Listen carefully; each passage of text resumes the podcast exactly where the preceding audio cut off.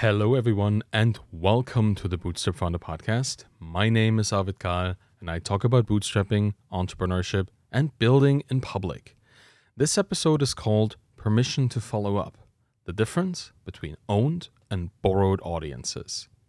And first, a word from our sponsor. MicroAcquire is the number one startup acquisition marketplace, and it's simply the most efficient and free option to sell a startup when you're ready to make your next move. And as a founder, you may be constantly building and learning how to grow projects into real businesses that can hopefully allow you to one day quit your job. And if you put in enough practice, it's not a matter of if, but when. And that's the story of Joe Su, a Shopify app developer who dedicated all his after work hours to the craft, starting back in 2016. The first few flopped, but over time, a couple took off. And fast forward to 2021, and Joe had two Shopify apps that were mildly successful, but neither were really breakthrough successes that would enable him to quit his day job. And not until his third app did he feel he'd hit a home run, but soon became bogged down running three businesses in tandem. So he began speaking to business brokers about a possible sale of his first two apps, and weeks passed and no one got back to him. The passing time was hurting Joe. That's when he decided to try MicroAcquire. He was curious what it was like to speak to buyers directly, but knowing the platform was completely free for sellers, it felt like he had nothing to lose. And Joe would later refer to that decision to list on MicroAcquire as a life changing decision. Within a few months of listing both his Shopify apps, he engaged with multiple buyers, and some of them were interested in apps he hadn't even listed and had made a few friends with other people in the Shopify app ecosystem. He was surprised at all the unexpected benefits to listing on MicroAcquire, but the biggest one was successfully selling his two apps for a combined total of $2 million.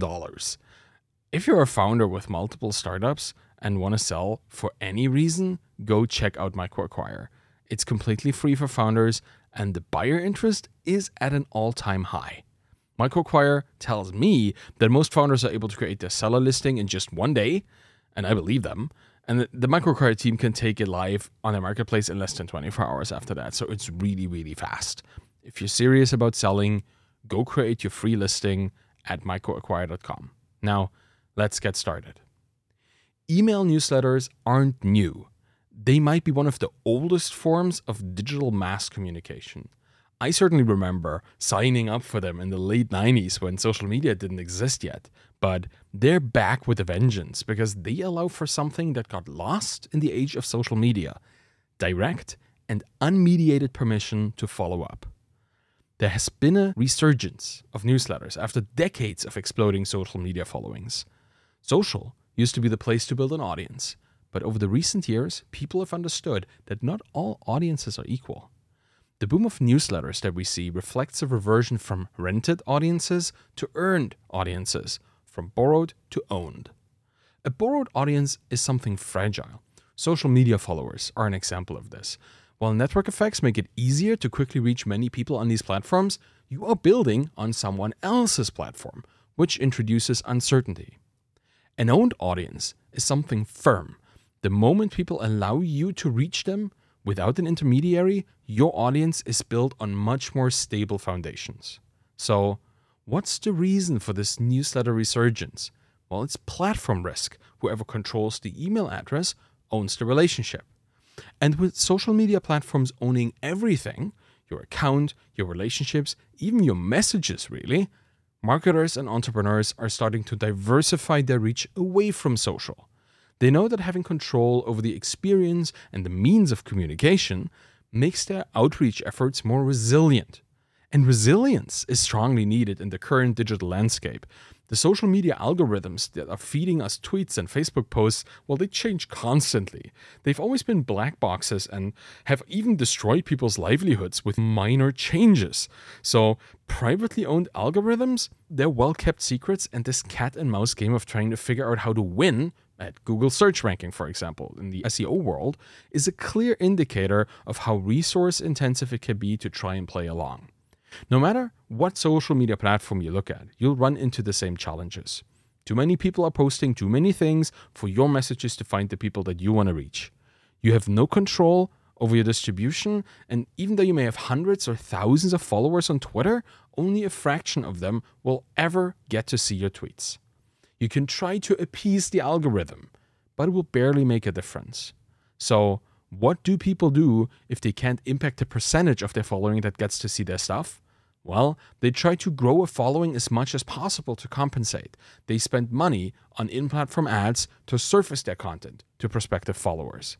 And then, at some point, something happens. A technical glitch, a tweet that shouldn't have been sent, something that gives Twitter the reason to suspend their account. And then everything is lost. All those followers, just gone.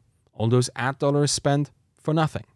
No legal recourse is possible either. When you sign up for a social media platform, you agree that you're on their turf, following their rules, which includes being able to suspend your account for any reason.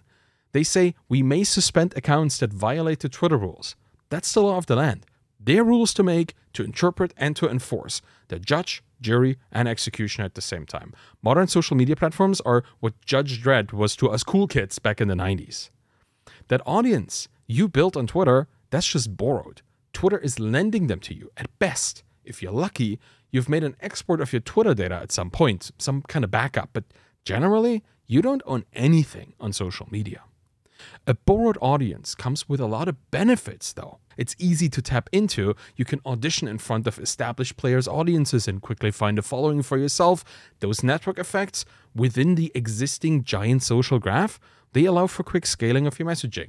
If it's good, people will amplify what you have to say and do it quickly. A social share is quick and easy and costs much less in reputation than an email forward would. The risks are also clear. If you need to go through someone's platform to reach your audience, and platform access can be arbitrarily restricted, you're putting all your eggs in one virtual basket. You have no means to reach your audience in other ways. And that is why newsletters are gaining in popularity. The email list offers creators, founders, and marketers a way to de risk their social media following. If you can get someone to give you their email address voluntarily, you establish a direct communication channel with them, unmediated by any social platform. You own your list, which makes your email subscribers an owned audience.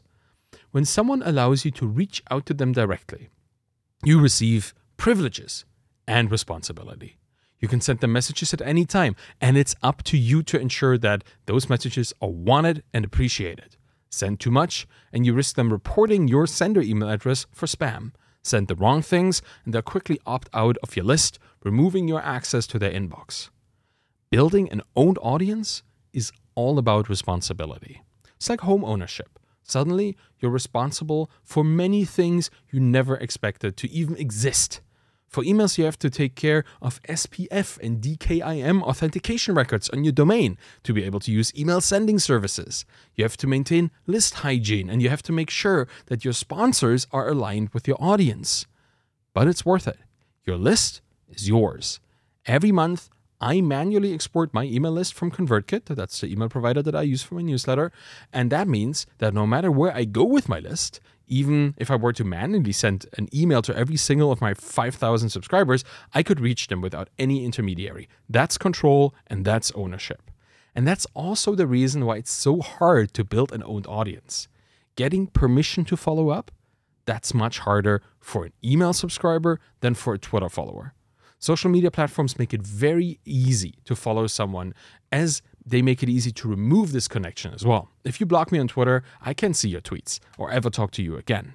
This is not so easy once you hand over your email address to a newsletter operator. But before you knew that Twitter would act in your interest to keep your account from getting spammed, now you have to trust the person or the business that is sending you those emails.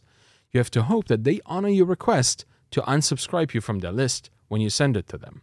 And that trust needs to be earned, which is why owned audiences are often also called earned audiences. You earn the permission to follow up for as long as both you and them find the relationship valuable. No intermediaries.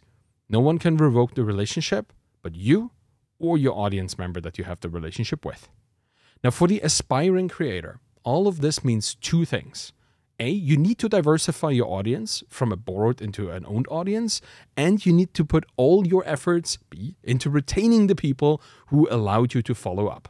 By all means, start with a massive social following, try building that, and then leverage those network effects and powerful dynamics of the social graph. But don't forget that true ownership lies only in an email list.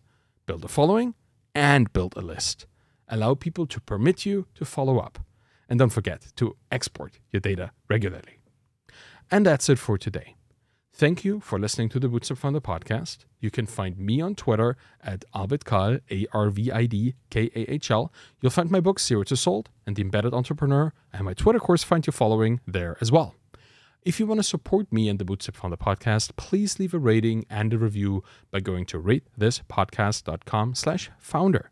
Thank you very much for listening and have a wonderful day. Bye bye.